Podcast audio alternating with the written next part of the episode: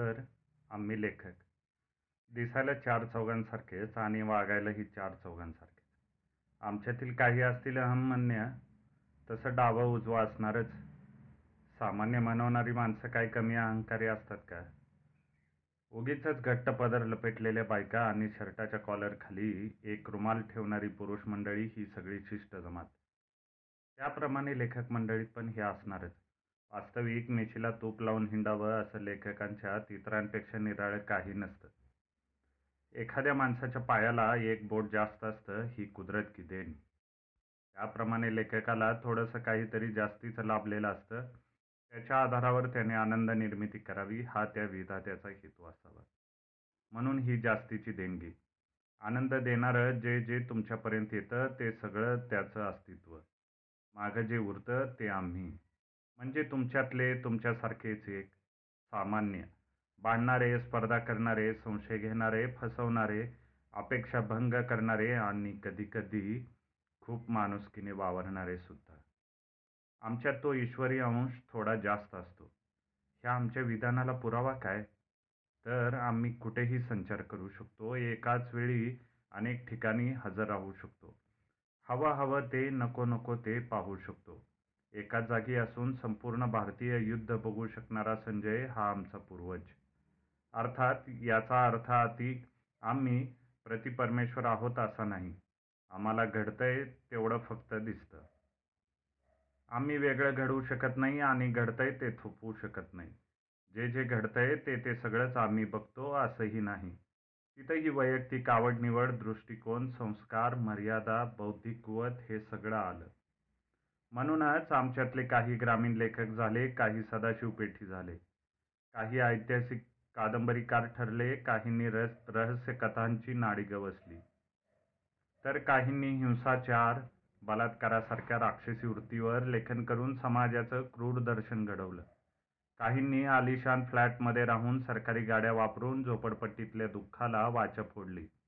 इतकंच नव्हे तर इतर लेखकांना आयव्हेरी टावरमध्ये बसून लेखन करू नका यासारखे संदेश पण दिले. नको असताना. समाजात वावरत असताना कुणाला कुणाची व्यथा प्रथम दिसली कुठं डोकावून काय मांडावंसं वाटलं ह्याला महत्त्व नाही.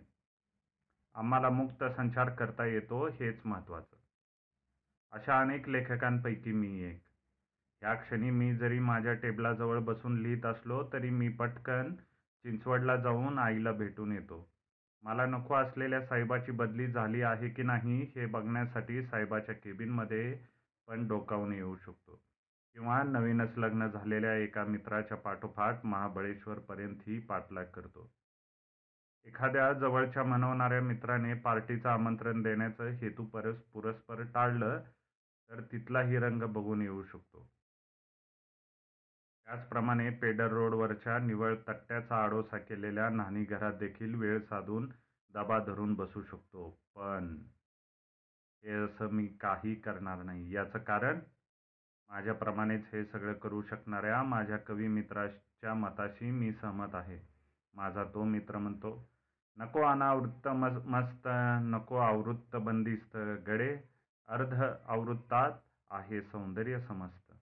म्हणूनच सुदानच्या बेडरूममध्ये प्रवेश करताना गौरी कवितेतल्या पहिल्या ओळीत नाही याची खात्री करून मी घेतली. दोन वर्षांनी अडीच महिन्यांची सुट्टी घेऊन आलेला सुदन येत्या गुरुवारी परत अमेरिकेला जाणार. गौरी आणि सुदनला आज मोठ्या मिनतवारीने मिळालेला एकांत. आता ती काय बोलतात ह्याबद्दल मला जबरदस्त कुतूहल आणि म्हणून मी तिथं हजर. सुदनने दिवा बंद केला. हे बरं झालं. इतर तपला तपशिलाशी मला कर्तव्य नव्हतं. स्त्री पुरुषांच्या प्रणयचेष्टितांना मर्यादा असतात. क्रियेत नशा असली तरी तोच तोचपणा असतो. मला आता फक्त संवाद मिळतील. गुरुवार आला की सुदन. मी तोच विचार करत होतो. न्यूयॉर्क सोडताना वाटत होतं. अडीच महिने म्हणजे अठराशे अठ्ठेचाळीस तास मी इंडियात गौरीच्या सहवासात काढणार. इंडियात काढलेस हे खरं? माझ्या वाटेला अठ्ठेचाळीस तास तरी आलास का? जेव्हा येतो तेव्हा तर संपूर्ण येतो की नाही? माझ्याशी बोलू नकोस. मला उगीच चाळवू नकोस. मी एवढ्याच आठवणीवर पुन्हा दोन वर्षांसाठी संजीवनी घेऊन येणार येणार जाणार आहे. ए वेडाबाई रडतेस काय?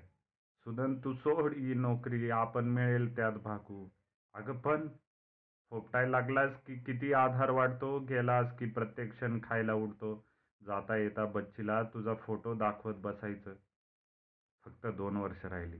तू फक्त म्हण मी आता तासात हिशेब सांगू का? बोल ना आता. शेवटच्या दोन रात्री उरल्या मी हेच आठवत जायचं का? सांग ना. मला समजलंय मी काहीतरी निराळ बोलायला हवंय. कळतंय पण वळत नाही. तुला त्रास होणार आहे हेही कळतं. तरीही आपण मनात जे जे आलं ते ते सगळं बोललं याचं समाधान मिळतं म्हणून बोलायचं. रागवलास? मुळेच नाही. काहीतरी बोल ना. तुझ्याजवळ पडून राहावंसं वाटतंय. असं खरं म्हणजे घडत नाही पण आज ते घडलं. नुसतं पडून राहावंसं वाटतंय असं सुदन म्हणाला गौरीच्या कुशीत त्याला झोप लागली. नवल म्हणजे सुदनप्रमाणे माझाही तिथं खुर्चीतल्या खुर्चीत डोळा लागला. पहाटे पहाटे जाग आली ती दोघांच्या कुजबुजण्याने. मी आणलेला परफ्यूम आवडला. गौरीने नुसतं छातीवर डोकं घुसळलं. तिच्या केसातून बोटं फिरवीत सुदन म्हणाला अमेरिकन लोकांनी किती नवे नवे परफ्यूम बाजारात आणले तरी एका सुगंधाशी ते कधीही बरोबर करू शकणार नाही सांगू? गौरी लाडीतपणे म्हणाली आता मी पडून राहणार आहे तू बोल. तुझ्या केसात मोगऱ्याचा गजरा होता एक्झॅक्टली तो परफ्यूम मला कसा पकडता येणार? त्या गंधात स्पर्शाचा सुगंध कसा मिळ मिळवता येईल? काय गौरीने मानेनेच पसंती दर्शवली असणार. सुदन आणखीन धुंद होत म्हणाला कदाचित त्यांना सहीन सही तो सुगंध पकडता येईल ही पण पहिल्या पावसाच्या सरीने जमीन शहारून जाते तो मातीचा सुगंध येईल पकडायला. काय? उच्चारावरून जाणवलं की गौरीने तो प्रश्न ओठांनीच पकडला असणार. ओठ मोकळे होतात सुदन म्हणाला आणि गौरी कदाचित फ्रेंच किंवा जपानी लोकांची मदत घेऊन हा सुगंध ही बाटलीत गिरफ्तार करता येईल. पण अमेरिकन मंडळींना आता सांगणार आहे तो सुगंध तर जीव गेला तरी निर्माण करता येणार नाही. ऐक एक अंधारी खोली. मध्यभागी एक बाज तेल लावून पडलेली तू. शेजारच्या गाठोड्यात एक चिमणी बाजेखाली एक शेगडी. उदा धुपाचा वास अंगाला विळखा घालून. गाठोड्यातली चिमणी गाठोड्यासहित उचलायची. तेलाच्या आणि धुपाच्या वासात दमट दुपट्याचा नाव असलेला ओलसर गंध आपल्या नाक टोपड्याची गाठ जिथं गळ्यापाशी लगट करीत असते तिथं टेकवायचं. त्या सगळ्या संमिश्र सुगंधांचा तर मिस्टर ह्या तशा परफ्यूमची प्रोडक्शन कॉस्ट किती याचा विचार याचा अर्थ मी आता खोलीतून बाहेर पडायला हवं हाच. मी निघालोही एवढ्यात सुदन म्हणाला डॅम रिमाइंड्स मी विसरलो असतो तर घोळ झाला असता. तू मला बिब्याची सुपारी आणून देशील का? तीच आणखी दोन वर्ष टाळायला हवी. बच्ची चार वर्षाची झाल्याशिवाय कबूल. एरवी नुसती बिब्याची सुपारी होऊ शकत नाही का? दुसरं काहीतरी करून देऊ का? नको जमलं तर बिब्याचीच सुपारी हवी. मी माझ्या स्टेनोला एकदा खूप सांगायचा प्रयत्न केला. तुला बिब्बा म्हणजे माहीत आहे का? कसं विचारलं? व्हॉट इज बिब्बा? असं. बिब्बा? हसू नकोस. त्याला इंग्रजीत काय म्हणतात ते माहीत नाही. मग? मग काही नाही. तिच्यासाठी कमीत कमी पाव किलो का होईना बिब्याची सुपारी हवीच. मी उद्या सरोजला फोन करतोय. सरोज कोण? माझी मैत्रीण. तिचा नवरा शिपवर असतो. तिला दोन महिन्यापूर्वीच मुलगी झाली आहे. तिच्याकडे बिब्याची सुपारी अगदी रेडीमेड मिळेल. दॅट्स फाईन अहो पण मी बाहेर पडलो. आता मला सरोजच्या घरी मुक्काम करावा लागणार कारण गौरी फोन किती वाजता करील याचा भरोसा नाही. तिथं फोन येईपर्यंत थांबायचं. सरोजचं काही ना काही दिवसभर भरत काम किंवा एक सुलट दोन उलट चाललेलं असतं ते बघत बसायचं. लेखकाने खरं म्हणजे अलिप्त राहायचं असतं. स्वतः निर्माण केलेल्या पात्रांच्या प्रेमात पडायचं नसतं असं टीकाकार म्हणतात. मनोज बापडे आपल्याला ते जमलंच नाही. त्या टीकाकारांना पक्षी समीक्षकांना वर्षानुवर्षे स्वतःच्या समीक्षेची भाषा बदलता येत नाही इतके ते स्वतःच्या भाषेच्या प्रेमात पडतात. आम्ही आमच्या मानसपुत्रांच्या किंवा सुदनसारख्या भेटणाऱ्या पात्रांच्या प्रेमात पडतो. बाय द वे सुदनचं खरं नाव मधुसूदन कॉलेजात असताना नाव छोटंसं करायचं मित्रांनी ठरवलं त्यात कुणीतरी म्हणालं मधू किंवा मध्या कुणीही म्हणेल. आपल्या ग्रुपमध्ये दोन मधू आहेत. आपण याला सुदन म्हणू. मी तेव्हापासून सुदनच्या प्रेमात. हॅलो मी सरोज बोलते. मी गौरी. आज कशी काय आठवण झाली? एकदम तातडीचं काम होतं. सुदन न्यूयॉर्कला गेला का? उद्या जातोय. फोन तेवढ्यासाठी केला. माझं एक काम कर. मला थोडी बिप्याची सुपारी दे. सुदनबरोबर पाठवायची आहे. या वेळेला नाही केली. नवल. अगं नवल म्हणजे मागच्या डिलिव्हरीनंतर आईने सुपारी पाठवली तेव्हा समजलं मला बिब्याची ॲलर्जी आहे. लाडू घेऊन जा म्हणावं डिंकाचे आळीवाचे. सुदनला सुपारीच हवी आहे. मी मग आईला पुण्याला फोन करते. तुझा निरोप जरी लगेच पोचला तरी सुपारी ऐक ऐक माझ्या आईकडे कायम ऑर्डर्स येतात बिब्याच्या सुपारीसाठी. उद्या दुपारपर्यंत सुपारी मिळेल. मागव मग. बाकी काय? काय म्हणतंय विणकाम अगं पूर्वीसारखा मिळत नाही बेबीमुळे. तिला बघायची आहे एकदा. ये ना. सुदन गेला की मी रिकामीच आहे. चालेल. केव्हाही ये. लेखकाला मिळालेलं वरदान हेच. मी गौरीचे आणि सरोजचे संवाद सरोजच्याच घरात बसून ऐकू शकत होतो. इतकंच नव्हे तर सरोजने पुण्याचा नंबर फिरवायला सुरुवात करताच थेट पुणं गाठलं. फोन वाजल्यावर सरोजची आई सरोजच्या भावाला म्हणाली काही फोन उचलू नकोस. नुसती बेल वाजते. उचलला तर कोणी बोलत नाही कंप्लेट करायला हवी आहे. फोन उचला असं मला ओरडावंसं वाटलं पण हेच आम्हाला करता येत नाही. तरीही भावाने फोन उचलला. सरोजचा आवाज ऐकून त्याने फोन आईकडे दिला. आई मी सरोज बोलते. बोल बोल. फोन कोणी उचलत का नाही? अगं बिघडलाय. बेल वाजवलेली ऐकू येते. हो पण इथं घरात वाजत नाही. बरं हे बघ मला बिबेची सुपारी पाठवतेस का उद्यापर्यंत? अगदी अर्जंटली हवी आहे. कुणासाठी? माझी मैत्रीण. आणि तेवढ्यात फोन बंद पडला. आता आली का पंचायत? असं म्हणत आईने सगळा संवाद भाऊ भाऊला ऐकवला. भाऊ म्हणाला मी उद्या मुंबईची ऑर्डर घेऊन जातोय. सरोजकडे सुपारी पोहोचवशील? बांधून ठेव. भाऊची पुणे मुंबई टॅक्सी शिवला थांबली. टॅक्सीवाल्याने मागची डिक्की उघडली आणि माझ्या डोळ्यांदेखत स्वतःची ब्रिफकेस नेण्याऐवजी तशीच दिसणारी भाऊची ब्रिफकेस प्रकाशी इनामदार नावाचा ग्रहस्थ शिवला उतरला. इथंही मी काही करू शकलो नाही. दादर पोस्ट ऑफिसपर्यंत मग भाऊची प्रतिक्रिया आजमावण्यासाठी जावंच लागलं. बॅगेच्या वजनामुळे भाऊला शंका आली. त्यानं तिथल्या तिथं बा बॅग उघडली तो चक्रावूनच गेला. बदलून आलेल्या त्या बागेत एक दोन बुश शूटर्स एक पॅन्ट आणि एक छोटा टेप रेकॉर्डर होता. स्वतःची बॅगच गेलेली. कामं होणार कशी? मुंबईत नुसता दिवस काढण्याचं काहीच प्रयोजन नसल्यामुळे भाऊ ताबडतोब दुसऱ्या टॅक्सीने पुण्याला परत आला. मला प्रकाश इनामदाराकडे जावं लागलं. मुंबईत तो जितक्या ठिकाणी फिरला त्या ठिकाणी मला हजेरी लावावी लागली. दुसऱ्या दिवशी प्रकाश इनामदार भाऊला भेटायला पुण्यात आला.